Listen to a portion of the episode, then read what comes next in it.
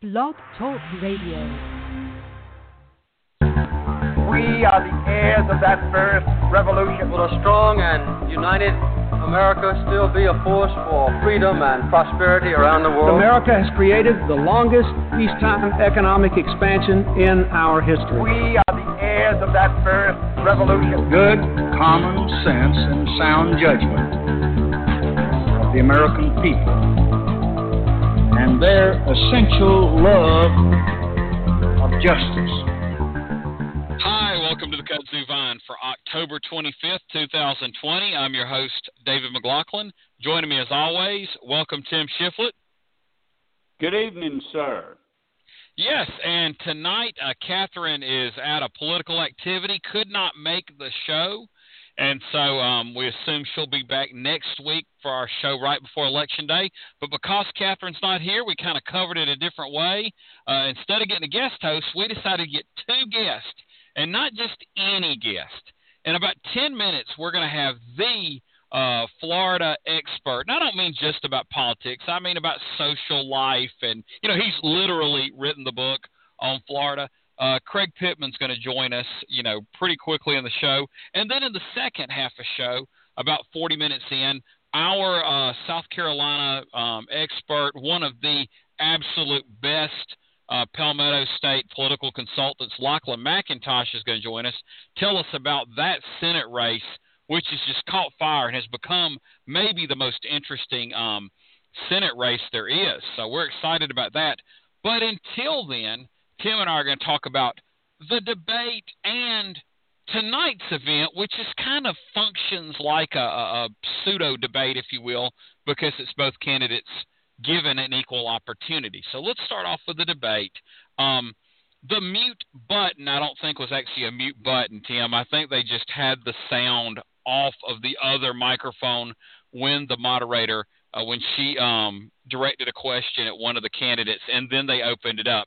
So it ended up in being a debate in which many more thorough or, well, clearly, you know, spoken responses uh, were given, wouldn't you say?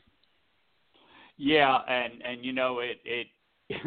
let's be honest, it did what it was designed to do. It made Donald Trump settle down so that there could actually be legible sentences that people could understand. There was no screaming over the other person. There was no arguing back and forth with the moderator. And it looked a whole, whole lot more of a debate. There was some policy stuff that got out there. Uh, I thought Biden, you know, had a good night. Um, certainly better than he was able to have in the previous debate when he when him or no one else in the hall could hear themselves speak because of Trump. So, uh, you know, I think that the threat of muting uh, served its purpose. Maybe so, or you know, it's either the threat or just the fact that he, you know, found out the reviews were so bad. Although his tweets afterward, mm. he certainly would admit he did badly that first time. Yeah, that's right. Um, that so you know,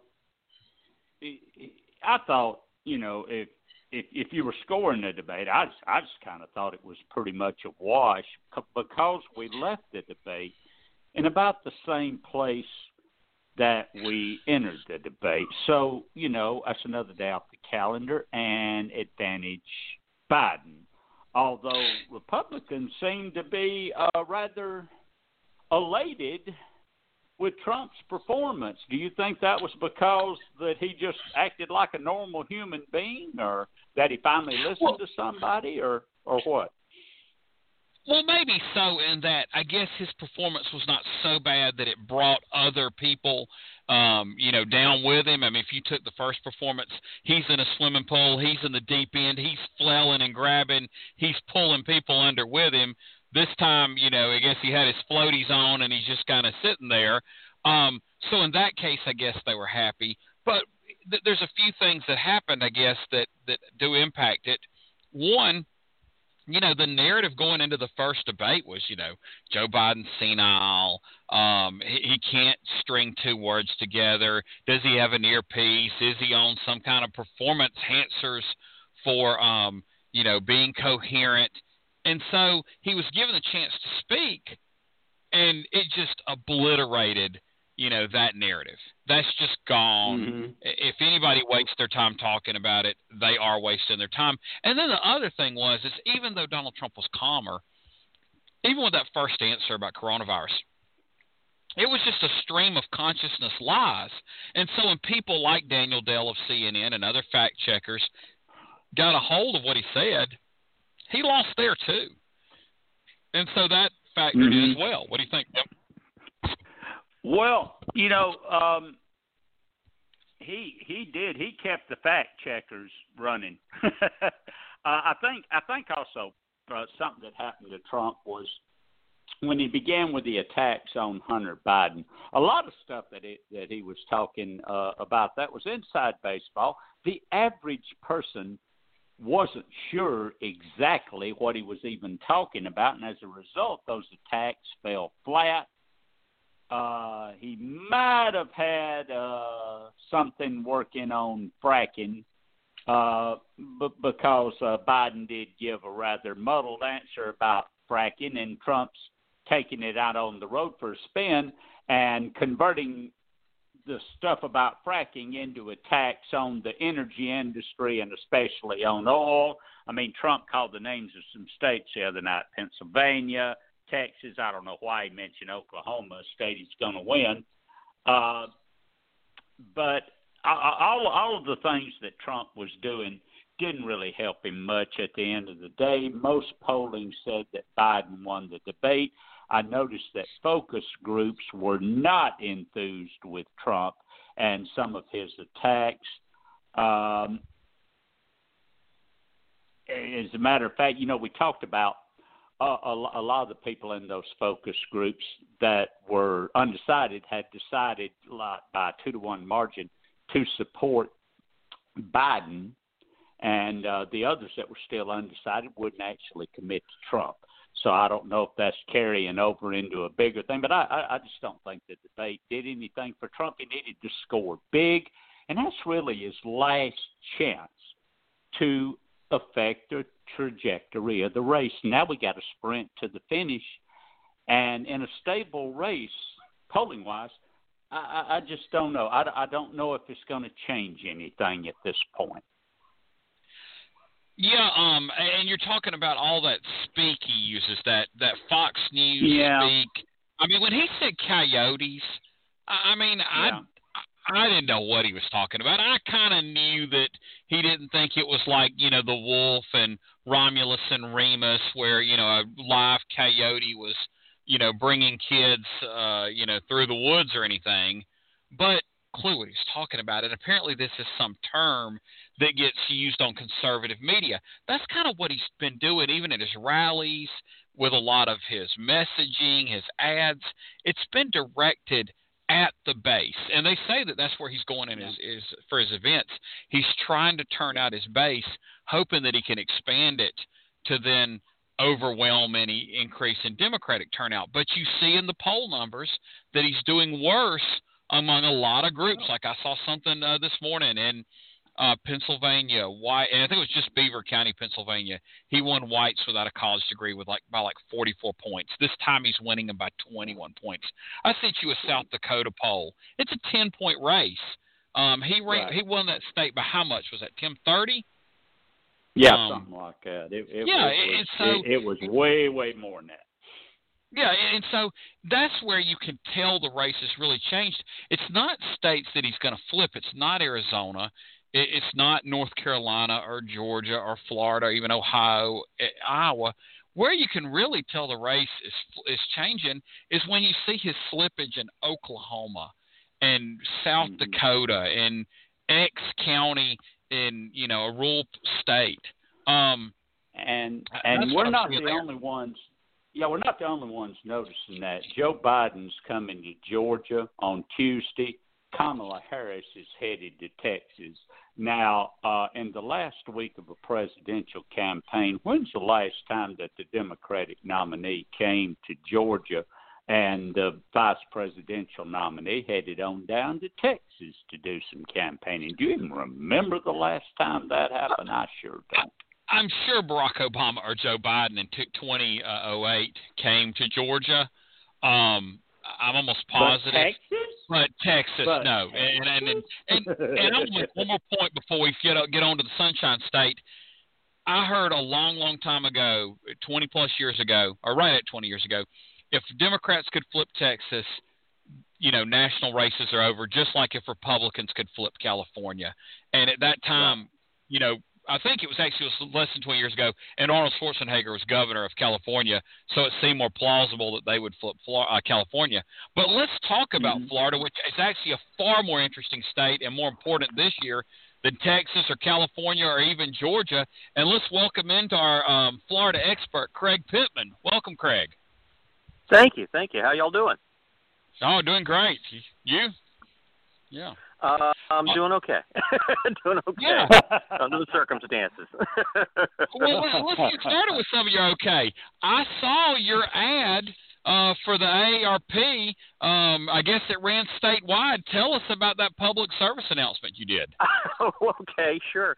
Uh, well, uh, the folks at the AARP wanted to encourage their members to vote, and so you know whoever they're voting for, and so they said uh, they came up with this ad campaign. You know, Florida man does this, Florida man does that, and then Florida man, you know, goes vote goes to vote, and they contacted me and said, "You're the most Florida man we know. How'd you like to play Florida man in an ad?" and I said, "Do I have to memorize any lines?" They said, "No." I said, "Okay, I'll do that." So I show up at the recording studio. I'm wearing my usual, you know, shirt with the pink flamingos on it and stuff, and they're like, "That's perfect. Keep that on. Don't change." and uh, they made me wear some silly hats, but you know, and and they filmed me, you know, in front of a green screen, pretending to be at the beach or kayaking or cooking out or fishing or something like that. And it was just, you know, just in good fun, just to get people to to to you know go ahead and go out, go out and vote. So. I figured that was a nice, uh, a nice non uh, non sectarian thing to encourage people to do. Although there was one lady on Twitter that said, "This is communism," and I'm like, "How is that communism?" you know, but you can't you can't please everybody, I guess. I don't know. We'll look for the link and we'll see what we can find out between you know kayaking or flamingo shirts and communism. Well, well let's get into some of these. Maybe- uh, yeah, maybe it was because maybe because maybe it's because the flamingos were pink. Maybe that was it. Maybe so. well, let's get into some constituencies in your state. And um, we've heard about, you know, Joe Biden's Latino problem, and I think Meet the Press even looked at it. And it's actually Hillary Clinton nationwide got 36% or 38% of Latino vote, or she won it by 38%. Joe Biden's winning it by 32, and you got to figure there's some decided. So it sounds like he's kind of just on the same track. But in Florida, the Latino vote is even more important than it is na- nationwide, and of course, it's much more diverse within that community. So tell us, Right. what do you know about the Latino vote and how it's going in Florida? Well, you know there there are there are a, a wide variety of uh, people of, of who are Latinos who are voting who are interested in voting in this election, and they come from you know different backgrounds. The the uh, uh, Cubans in Miami are longtime supporters of the Republican Party. Uh, the um, uh, and then you have a, a large group of uh, Puerto Rican voters in Central Florida. Many of them refugees from Hurricane Maria, but a lot of them have- been there ever since the theme parks open there because it provides lots of good jobs for them. Uh, and then um, uh, you know there are lots of uh, people from other South American countries, uh, uh, Venezuela, Argentina, et cetera, and they have their own set of issues that they they bring to the table. So um, it, it seems like uh, Biden is weakest among male uh, Latino voters and particularly male Cuban voters. That they're the ones he's really having a hard time closing the deal with, and they are they are backing. Uh, they're continuing to back Trump pretty strongly. Although there's been some defections, some prominent ones. Um, in 2016, Trump got a huge endorsement from the uh, the group that represents the veterans of the Bay of Pigs invasion, which is a you know that's a pretty uh, um, vocal uh, group uh, of uh, Cuban voters there in Miami, and uh, and two of their top people have now defected, and they're like, nope, we're not supporting Trump this time around. We don't like what he we don't like what, what he's done. So it's a it's going to be interesting to see which way this all breaks out. The, the, in 2016, there was a there was a belief that the uh, the Hispanic vote, particularly in Central Florida, would swing Florida for Clinton, and instead the they were balanced out by the uh, seniors vote uh, in the villages, which is the, the gigantic retirement community here, uh, the biggest retirement community in the world. The, all those over 55 folks took got in their golf carts and went to the went to the polls and voted for Trump.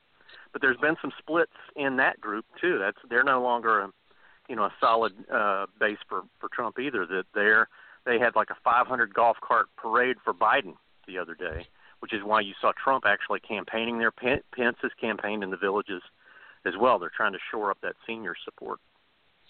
Yes. Well, that was kind of my next question. And I know the villages is in central southern Florida. Um, just around the state, seniors in general, um, what's your sense? Uh, a lot of them are not happy with how he has handled the uh, how Trump has handled the pandemic uh, which you know they're in a very vulnerable. Uh, they're the maybe the most vulnerable age group to deal with it, and so they were looking for some leadership there and not not feeling like they were getting it to you know to protect them. Um, and so the the they're I'm not going to say that they they're going to go all in for Biden. I'm just saying it's going to split off some of his uh, once pretty rock solid support among those voters. Um, and then um, you're sort of seeing the same thing up in North Florida, although not nearly as strongly. Um, uh, folks up in the Pensacola area, the Panama City area, you know that that Panhandle area. There are a lot of military retirees, and they uh, tend to vote very conservative. But I think some of them have split off as well because of some of the comments he's made in regards to military veterans and, and you know the way he he treated John McCain, that kind of thing. So it's I mean it's going to be it's it's going to be tight. Uh, you know, God knows if we're going to do another 2000 election three week election recount. I mean, I already know people who are like, "Oh, I can't, I can't handle that. Let's not do that again." But you know, we are we are kind of the recount state. You know, we we had that meltdown in 2000, but since then we had we had to do recounts uh, the last two elections. You know, for for some of the really big positions. So we'll see. Yes. Well, um, one more talk, one more question about constituencies. In 2018, even though you're um, your governor's race and your Senate race went towards the Republicans, a um, amendment actually passed, uh, I guess, with some bipartisan support, to let ex felons who paid their debts to society to let them vote again. Although Republicans have kind of um, undermined that with some moves they've made. How's that going with ex felons who have, you know, out of prison, paid their debt to society, you know, contributing members of the citizenry. How is it going getting them back on the rolls? Uh, and it's not as it's not as huge as people thought. I think it will be in the future, but not right now. Uh, Amendment four passed overwhelmingly huge voter support, uh, and then the the legislature and and Governor DeSantis came in and said, "Well, wait a minute, wait a minute. We we're okay with them having the vote back as long as they've paid all their fines and fees." and of course a lot of those folks had not done so yet and and, and it's it's hard for them to even find out what it is they owe because the state doesn't have a central database of that that information so uh, there was an organization that was formed to try and assist them that's the group that uh, uh, Mayor Bloomberg gave a pretty huge donation to to try to help them finance things, which led to the, the Attorney General Ashley Moody saying, "Wait, we need to investigate this. It smells like a bribe."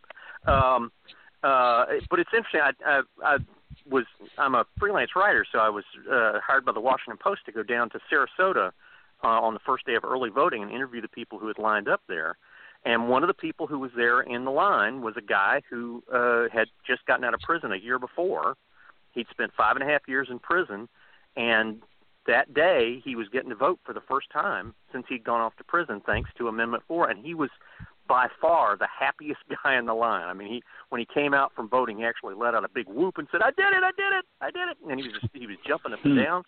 Um, and uh, uh, you know, and and so that was it was kind of. And he had an American flag with him. He was waving. It was you know, it was kind of cool to see this guy who had lost his rights, and then he he they, it made him very precious to him that he'd gotten them back.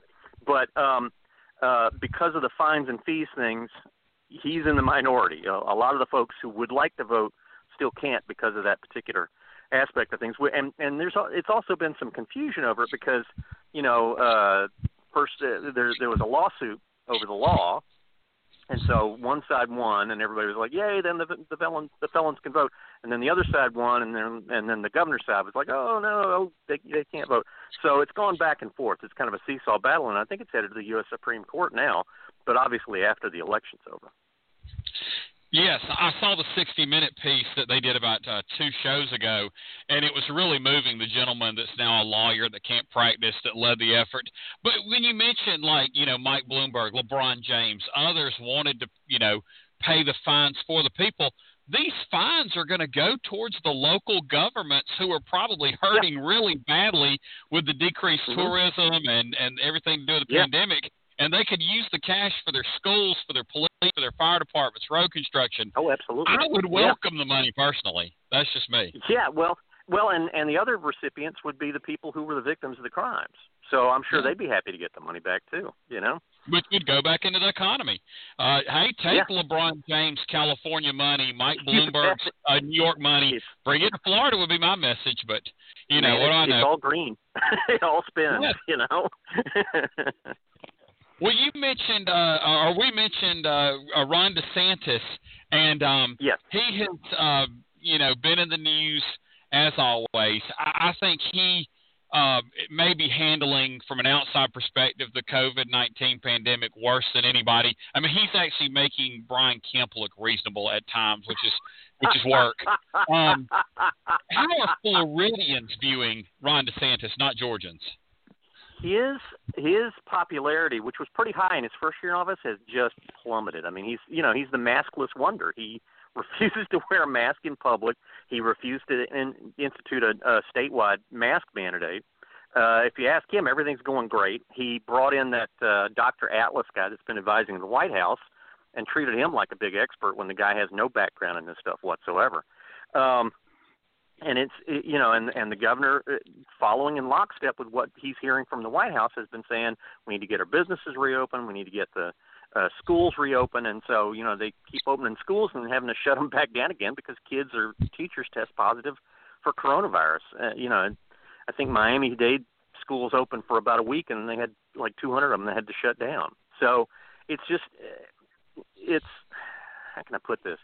Uh DeSantis is supposed to be a smart guy he, you know, he went to Yale, he went to Harvard Law, but um, some of the steps he's taken, people are questioning what his grades were in school and how he managed to graduate, just because they just seem so counter counterintuitive and counterproductive to try and you know put the kibosh on this uh, this horrible virus that's ruining the economy and, and ruining people's lives and killing people. So um, it it's just um, and and the other thing too is he's there was a story in the Orlando Sentinel this past week that was really disturbing, where the White House coronavirus folks had sent a report to Florida and said, "We're really worried about you. We think you're in, about to hit, have a real big uptick in cases there."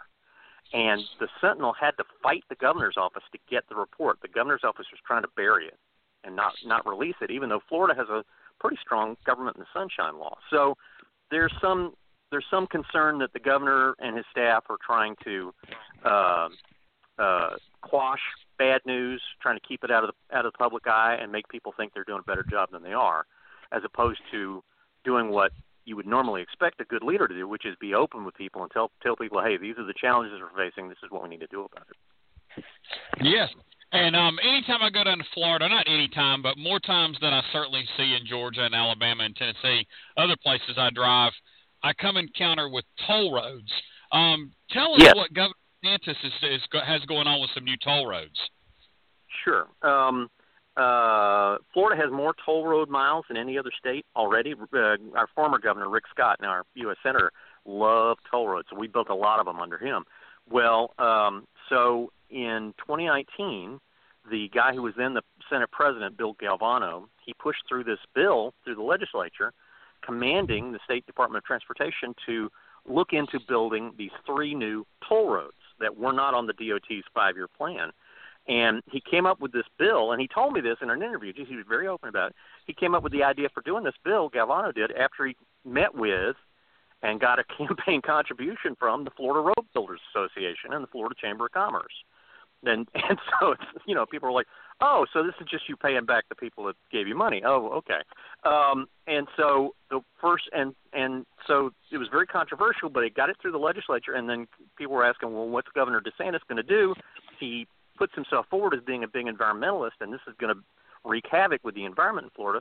And he signed it in a private ceremony. It was not public. And his reasoning that he announced at the time was people need roads. And that was it. And so he signed it. So the first step in this process is that they had to organize a bunch of citizen um, advisory groups to make uh, to make recommendations about each one of the three roads. One of them would go from Central Florida down through South Florida, and the other two would go from Central Florida up through North Florida, and one of them would actually meet up in Georgia at the Georgia state line. And so the overwhelming uh, response from the public, both public comments and from those advisory committees, is don't do this. We don't need them. They're too expensive, especially right now with all the money we've lost thanks to the coronavirus. And instead, their recommendation is fix up the existing roads so that they can handle more capacity, but don't build these, you know, billion dollar roads to nowhere. And um, uh, so we'll see what the DOT does about that. Galvano is leaving his office. He's term limited out, so they may not have to worry about him anymore. Instead, they just have to worry about what the governor has to say. I, I should mention, by the way, that um, this is how this is how unplanned all this stuff is. How it just kind of came out of nowhere. When they first passed the bill, uh, I, you know, they were talking about this road build, building this road up to Georgia, and I thought, I wonder if anybody told Georgia it's coming. So I called the Georgia DOT, and they said, "Do what now?" You're going to do what? nobody, nobody had warned them.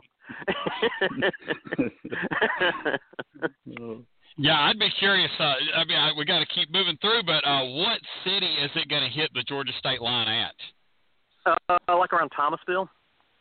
Okay, so and, pretty and, near Valdosta, uh, between Bainbridge well, and, and I, Valdosta, where 75 goes. Yeah, and I and I call I called the county uh, uh, transportation folks there, and the the fellow I talked to, he said, "Well, we ain't seen much much traffic at all since the Ebro dog track closed up." and he said, "We we we did a lot of improvements to the to the to the uh, uh, I-75 feeder roads there, and we got lots of criticism because people said we ain't got enough traffic to justify spending that money. So he said, I don't know what they think they're going to do when they build build that toll road up here that nobody's going to drive on. so who knows? well, let me go pass the thing over to Tim for some more political questions. Tim. Good evening, Mr. Pittman. How are you tonight, sir? I'm doing I'm doing good. I'm doing good. Always a pleasure to talk to you Uh, guys. You always make me laugh. Yeah, got got a little horse race talk about Florida to, to go into with you. Um, going into this cycle, the Republicans had hoped to flip a couple of uh, Democratic held seats down in the Mi- Miami area, uh, District 26 and uh, House District 27. I believe District 26 is the one that the mayor of Miami has jumped in the race there. And if memory serves, District 27, that's uh, Donna Shalala's seat. Uh, any idea how those two races are going? Do the Republicans have a chance to break through in the Miami suburbs? Um, the the mayor might. I don't think Shalala's in any in any uh, trouble at all. Um, Mm-hmm. uh, yeah, because if I remember right, I, remind, refresh my memory. Who's who's her competitor in that race? Is that um, um, gosh, I'm drawing a blank on her name. I'm sorry. Do you happen to remember her her challenger's so, name? So so it, so am I drawing a blank on it. So she's got a name recognition problem, in other words. At least among this constituency. but yeah, I think there's a good chance in in the with the uh, the one the mayor's running in. I think they they might have a shot there.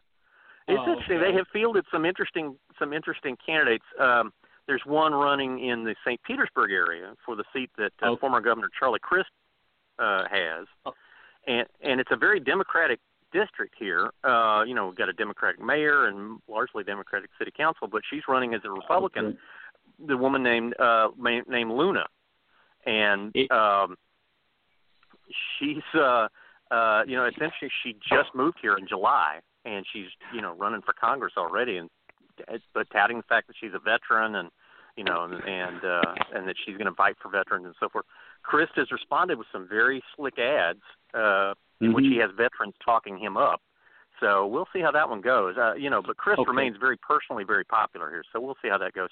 If I remember Yeah, the, the, and I'm still drawing a blank on her name, but the lady that's running against Shalala is that the is that the one who's been yeah, banned it, from Twitter it, and all the social me. media? It's the lady. It's the it's the lady from Telemundo, um, Salazar. So, yeah. Oh, that's a different Yeah. one. Okay, I'm sorry, that's a different one. No, I was thinking of the one who's been banned from from uh from Twitter and all the social media because she's Loomer. uh Uh, yeah, yeah, uh, she, Loomer, Laura Laura Loomer. Loomer. Yeah. Yep. Yeah, she's she's further up the road. I think she's in Palm Beach, right? Right? Yeah, yeah, that sounds right. Yeah. yeah. Uh, so, if you could focus on one U.S. House race in Florida on election night and see its result come in, and by seeing it, know that Democrats are having a really good night in Florida, which, which congressional race would you be looking at, do you think? Ooh. Mm. Um probably the one in Sarasota where uh, Margaret Uh-huh. Good is taking on Vern Buchanan. Um because you know Buchanan very staunch Republican and also has carved out a good reputation on environmental issues, which is it, it Sarasota's long been a Republican stronghold, but environmental issues are really big there as well. Um, Mhm. But he's also come in for an awful lot of criticism. So, for instance, when the tax bill passed, uh, Vern went out and bought himself a yacht, and oh, people just jumped all over him about that. Um, and so Margaret Good is running as a Democrat. She's a fairly popular local politician, and um, um, you know that's that's long been a, a Republican seat. If she's able to flip that, and I think you'd have to say that the Democrats are doing good. Pardon the pun. Um, so, so if you're looking at the presidential race now on election night, and uh, you, you've already uh, made an allusion to this particular place, uh, Sumter County, which is where the villages are. yeah, uh, there's like I think over 130,000 people in that county now. Oh, it, and, it's huge, and I mean they cover. They actually they're they're in three counties. That's how big the villages is, but it mostly Wow. in something. And now, um, if if the returns start coming in on election night, and Donald Trump is not winning Sumter County big, uh, is he losing Florida? Uh, I think it's too big a jump to say that, but um, Mhm. but you know, it, the big thing is you got to watch along the I-4 corridor. That's one of the counties you look at. Right. You also got to look at the other counties along the I-4 corridor and see how that goes. Because uh, I I think since what is it 1992, the I-4 corridor has predicted the winner of every presidential election. So yeah. Wow. um, and and so I mean, so, and so Sumter's, yeah, it's like Dick, it's like the Sun Belt version of Dixville Notch, I guess you'd say. Uh huh. What what what makes the I four corridor so unique? Is it kind of the middle ground between, say, the Panhandle and uh, the Democratic bastions in the South, or, or what is it about the I four corridor to people outside of Florida that that would make it unique? it's the mix. You got such a fascinating mix of people there. You know, you got um Mhm. uh, we already talked about the villages, which is predominantly white, predominantly Mm-hmm. uh re- Republican. And then you've got um Tampa, which uh leans more democratic and uh uh actually elected a, a gay woman as their mayor who's former she's former police chief there. Uh through central Florida you've got the, the you know, the, a lot of the blue collar folks working at the theme parks uh, and uh, then you you go all the way to the end, and you've got uh, and and that's a huge, uh, very diverse racial mix there.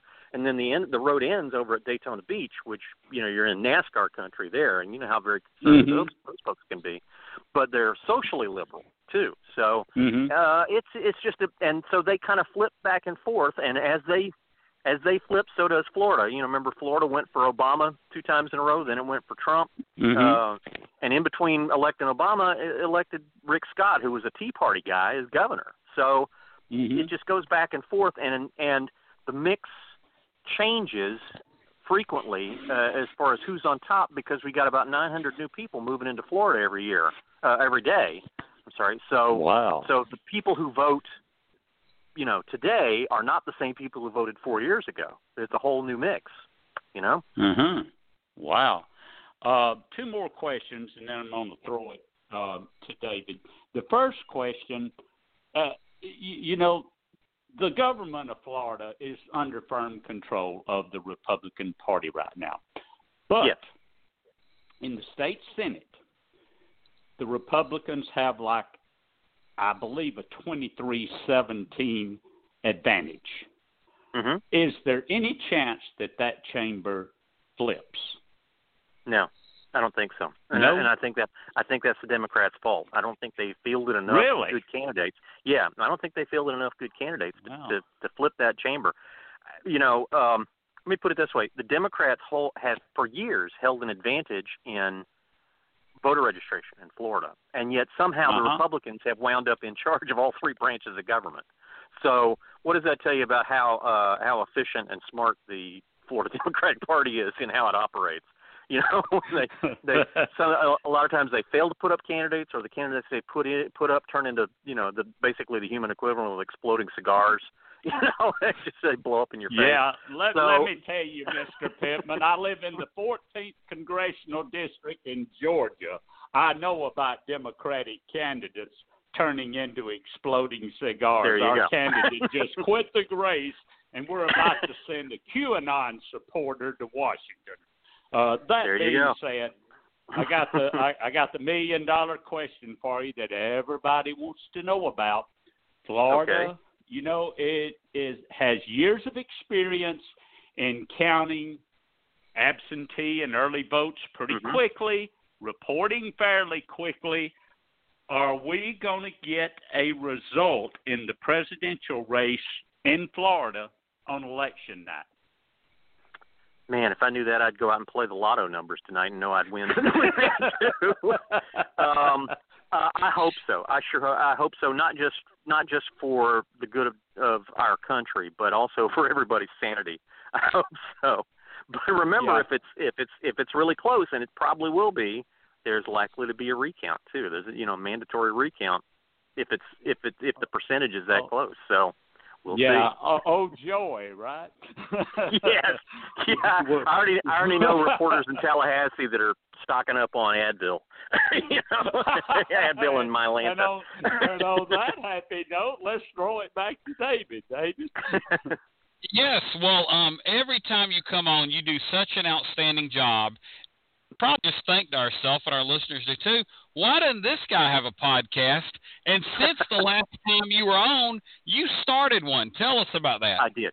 I did. Uh, uh, well, and I can't really take credit for it. Is a guy named Chad Scott who works for a Jacksonville radio station contacted me and he said, "Hey, I just read your your book Cat Tale about the Florida Panther, and I loved it. And I'm I, I'm in the podcast business on the side. Are you interested in starting a podcast?" And I said, "Yeah, I've wanted to start one for years, but I just don't know how." And he said, "I know how. Let's let's figure it out." So we started one called Welcome to Florida. And the idea of it is, you know, we've got these 900 new people moving in. They need to know about Florida, so we're trying to tell them. So every week we address a new topic. So we talk to somebody about alligator uh, uh, alligators and wrangling alligators. We talk to uh, the guy who's the head of the Nudist Association in Florida because we have more nudist resorts in Florida than anywhere else. um, uh, we we interviewed uh, a woman who goes out and hunts pythons in the Everglades, and then cooks them, uh, and actually Mm. takes python jerky with her to chew on while she's hunting the pythons. Um, and you know, we interviewed uh, Carl Hiaasen because he's got a new book out, uh, and uh, sort of talked to him about how it's tough to do satire in Florida because basically everything is just everything you can make up. It's already happening, you know.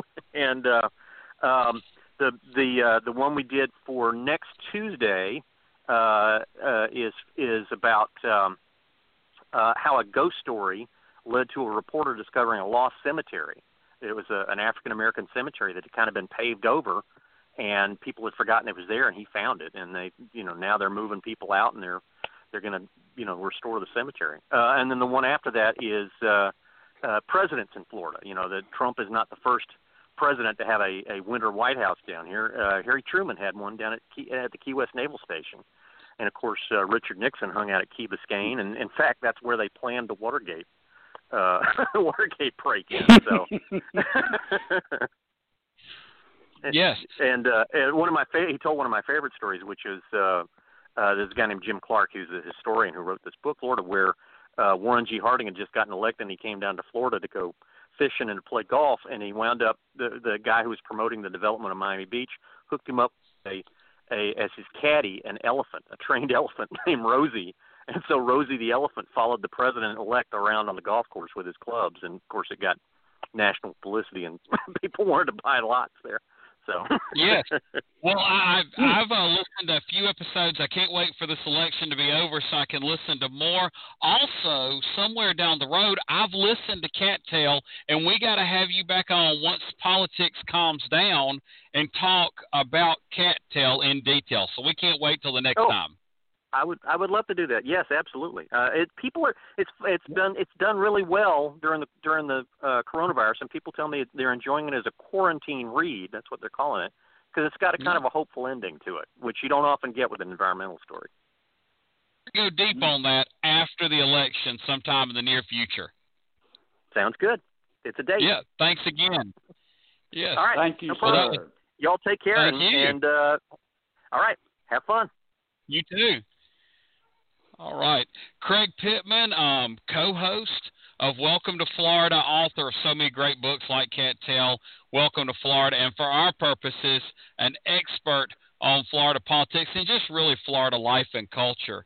Always good to have Craig on. And now, um, as promised, a double header tonight, a double feature with our second guest, our um, South Carolina politics expert.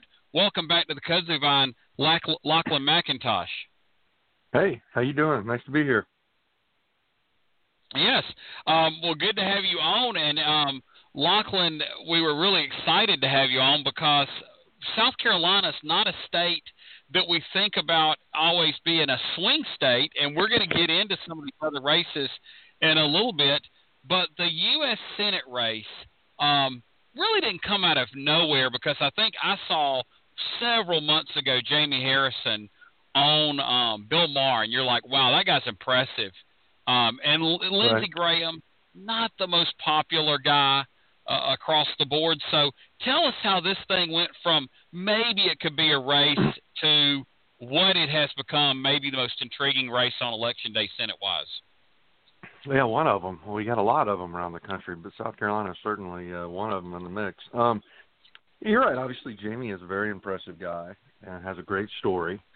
And uh, as you mentioned, Lindsey is never been particularly popular, um, and there's a the segment of the hard right uh, that's just never liked him, never trusted him, never liked him. And uh, you know, I I think that his kind of reversal on the way he felt about Trump to uh, you know calling him calling him saying the truth about him, you know, a few years ago to uh to just kissing up to him something fierce just really just rubbed a lot of people the wrong way, even people who like Trump, you know. And uh just he just Lindsey just is such an insincere guy and uh doesn't really believe in anything and and it just comes across he comes across that way. And of course he's a national figure. So uh that helped enable the, the financial floodgates to open for Jamie and uh, Jamie has spent this money very, very wisely. It's of course more money than than we've ever seen in South Carolina ever. Um, I think he's raised more money than any U.S. Senate candidate, but we've certainly never seen anything like this at all in South Carolina. So his ads are everywhere, um, literally, and uh, they've been good. He's had an effective message, and uh, he's really drowned Graham out in a lot of ways. Um, so the race has been remarkably stable. Um, and you know it's usually every poll I've seen has it in a margin of error, you know, one way or the other. Yes.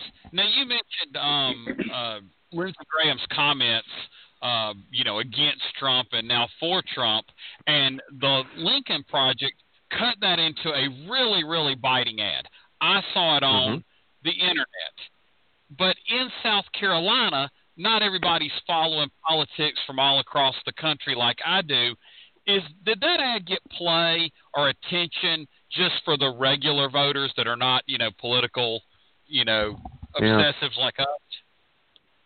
Well, there's similar ads that are being played on on in South Carolina, and maybe not by the Lincoln Project, but Jamie Harrison has an ad that plays that clip, and several and, and several of the third party groups do as well.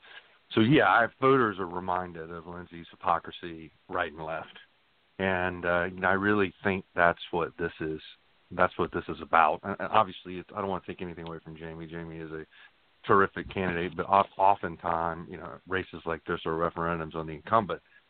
So, and just keep in mind, I mean, Trump is going to win South Carolina by anywhere between five and seven points. Now, that's half of what he won the state by four years ago. Uh, but Lindsey's just in every poll we've seen is far underperforming uh, Trump. He uh, he can't get to 50%. I have not seen him in one poll at 50%. And, and there's an interesting side note here is that there is a constitutional list, constitutional party candidate on the ballot. And uh, now he, now uh, Trump and Lindsey got to him. He dropped out of the race. He endorsed Lindsey. His name's Bill Bledsoe, but he's his name is still on the ballot. So there is actually some money being spent to promote him onto the hard right.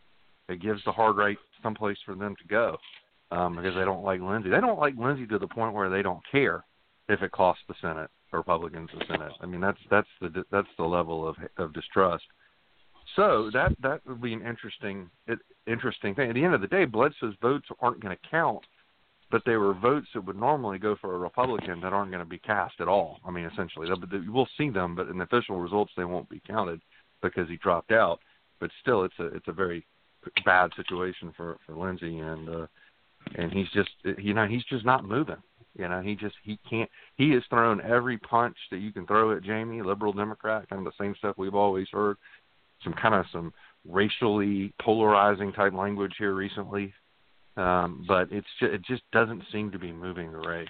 So I, I would. This is definitely one that you know we're not we're not gonna we probably aren't gonna know the results for for a while. Well, let me ask you about. I saw the ad, and there may be more than one ad, but uh, you know, Jamie Harrison's campaign put it together about um, Bledsoe being on the ballot. How effective do you think it'll be? I mean, it's fun to watch, but will it yeah. get one percent of Graham's vote, five percent? I mean, what's the the you know the actual number it may take off? Well, you know, look, he's going to get Bledsoe's going to get two or three or four or five percent anyway, right? Well, I, I don't know the effectiveness of these ads. There are just like there are everywhere. There are a lot of ads on TV here, um, but uh, you know, I, I, I don't I, I don't know. I don't know. But I mean, if Bledsoe gets two percent, that's really good news for Lindsey. He'll probably squeak through. But if he gets five or six percent, really bad news for Lindsey, and uh, meaning that Jamie could win this race with 47, 48 percent of the vote. Um, it's it's an interesting race in the sense that no, neither candidate has has hit 50 at all during this period. Both of them seem to top out about 48.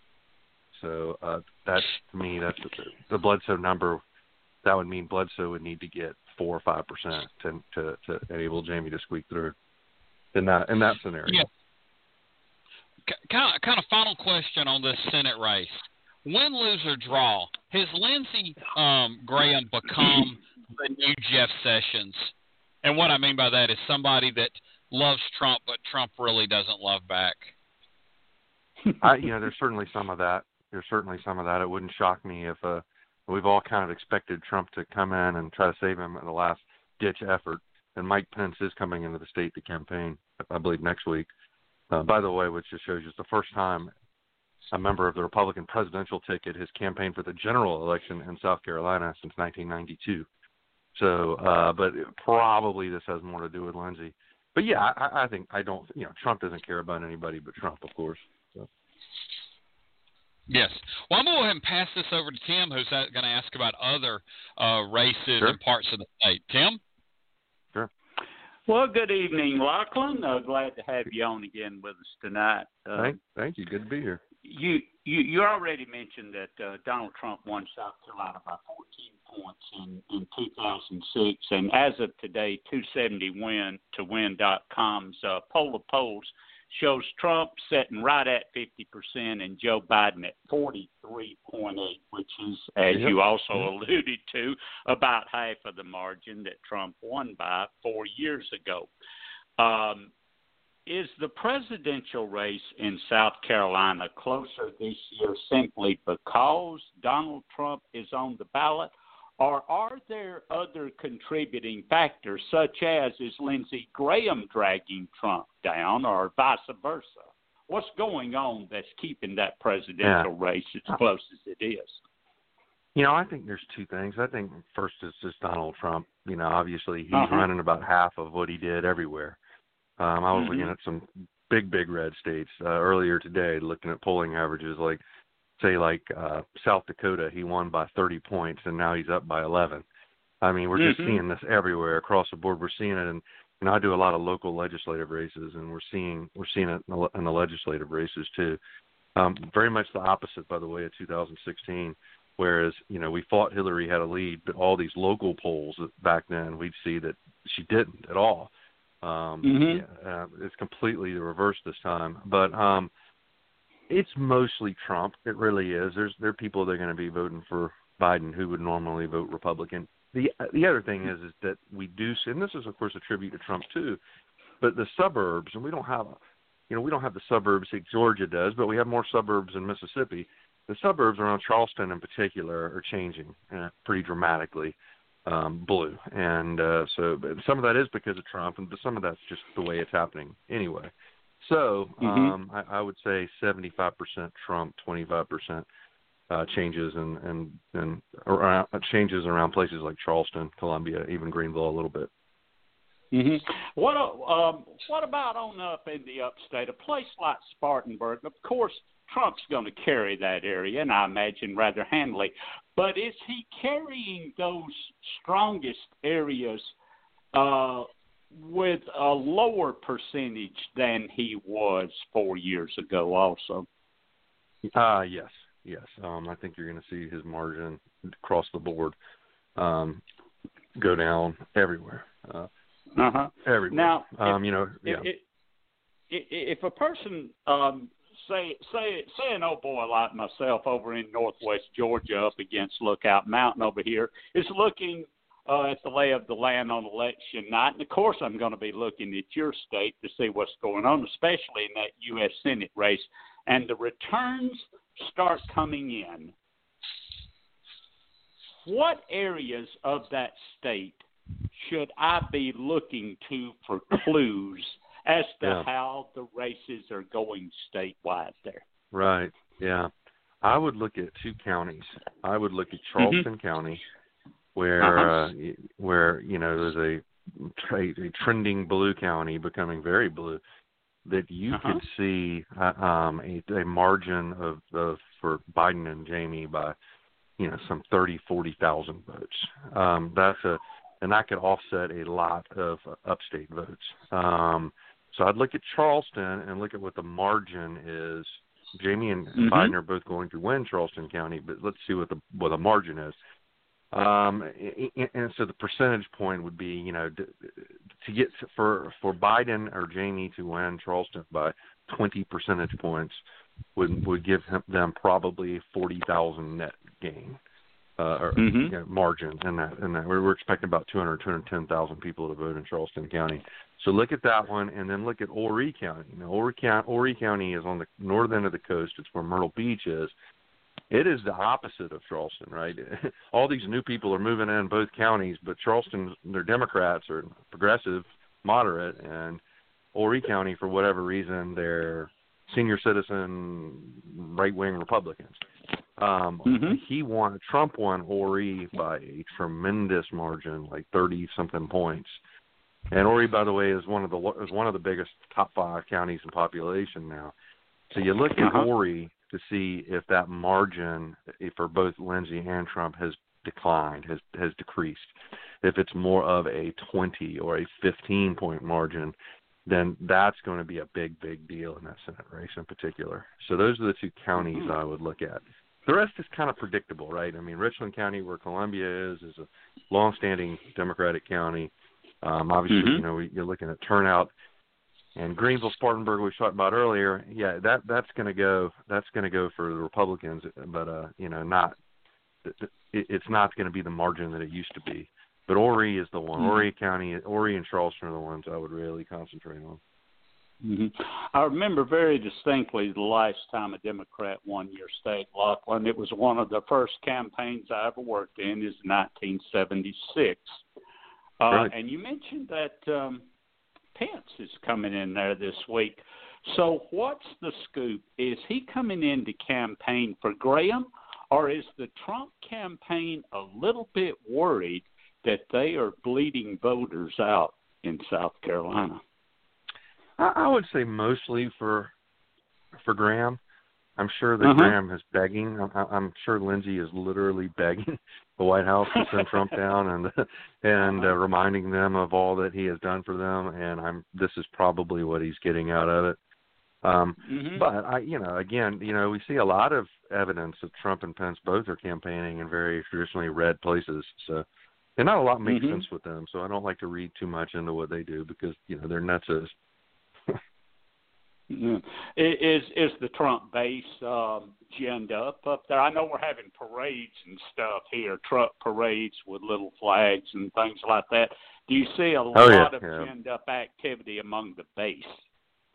You do, about but among the the hardcore base though, Uh-huh. and uh, you know, I guess what we don't know, or or what we see evidence of in the polling, are just the quote normal Trump supporters. You know, people who voted for him four years ago. Maybe perhaps they were misguided. Perhaps they just really didn't like Hillary.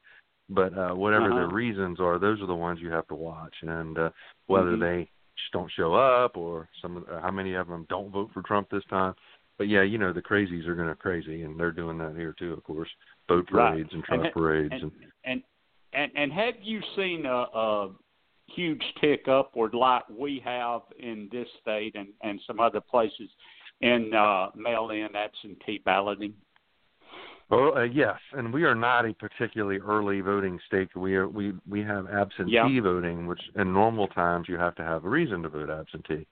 Right. Um, so the one thing the legislature did, the Republican legislature did this year, was make voting make get, make it so that you didn't have to have an excuse. You can just vote. oh, So to wow. answer your to answer your question, we are for our standards, we are having an amazing early vote, and it is in person and mail in. And as of Friday afternoon, 809,000 people had already cast their ballot.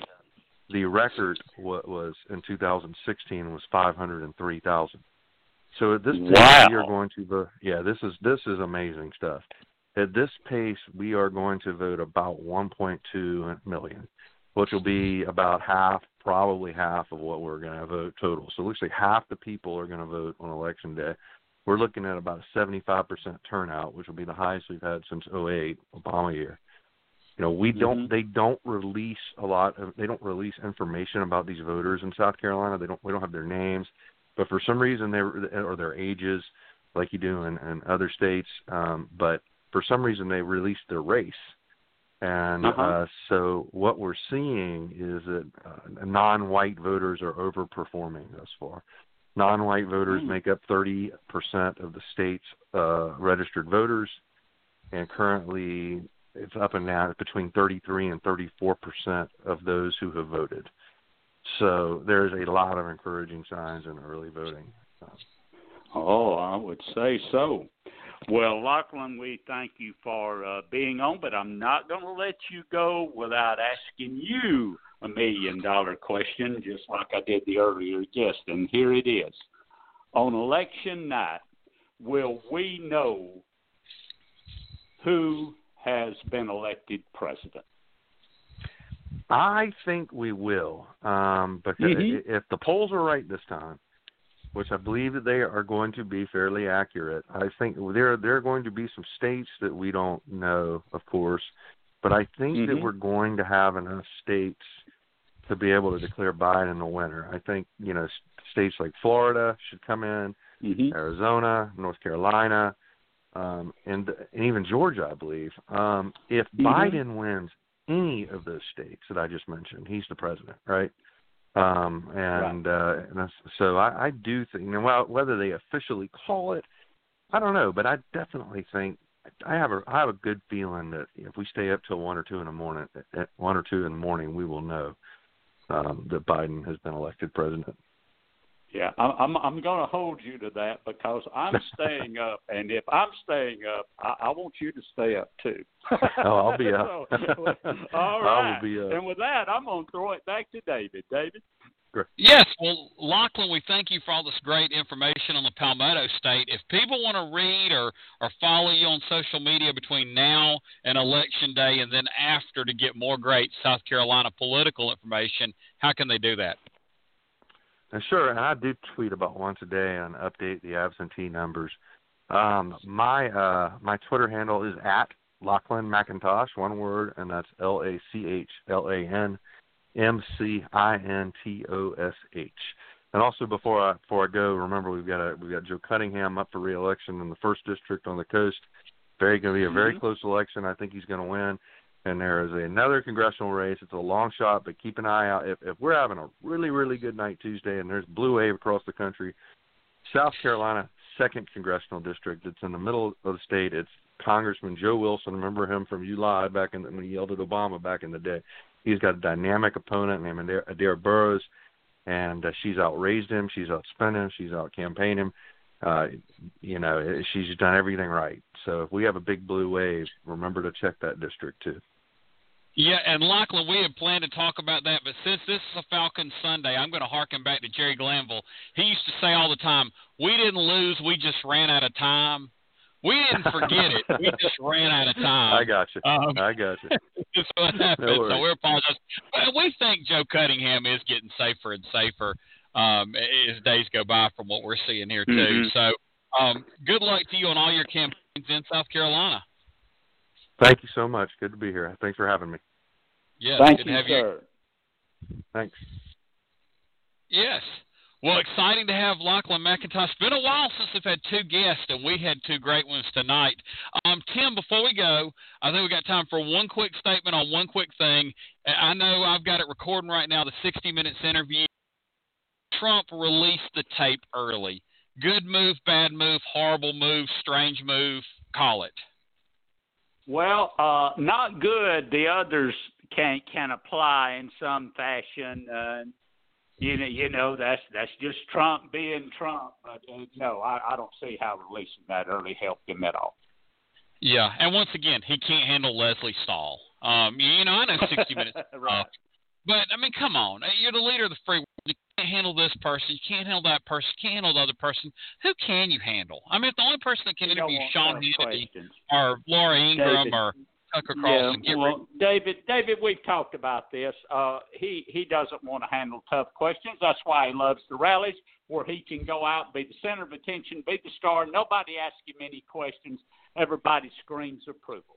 That that's that's Trump's territory. Sitting down for a one-on-one interview with one of the one of the toughest and best journalists in the world's way out of his wheelhouse, right? I, I think at this point he could go on Sesame Street and he would call Big Bird um, uh, urban leftist for questioning him too tough. You know, I, I don't Yeah, know. Really. Maybe Yeah. the letter of the day would be Q, and he would see a a, a Democratic plot um, to Yeah, undermine really. So who knows? Well, once again, thanks to our guest. And next week, at our last show before the election, we've got uh, our predictions and our special guest from Public Policy Polling to give us all the best polls before votes are finally cast on Election Day. Tom Jensen. Until then, been the Kudzu Vine. Good night, everybody. Bye, everybody. We are the heirs of that first revolution. Will a strong and united America still be a force for freedom?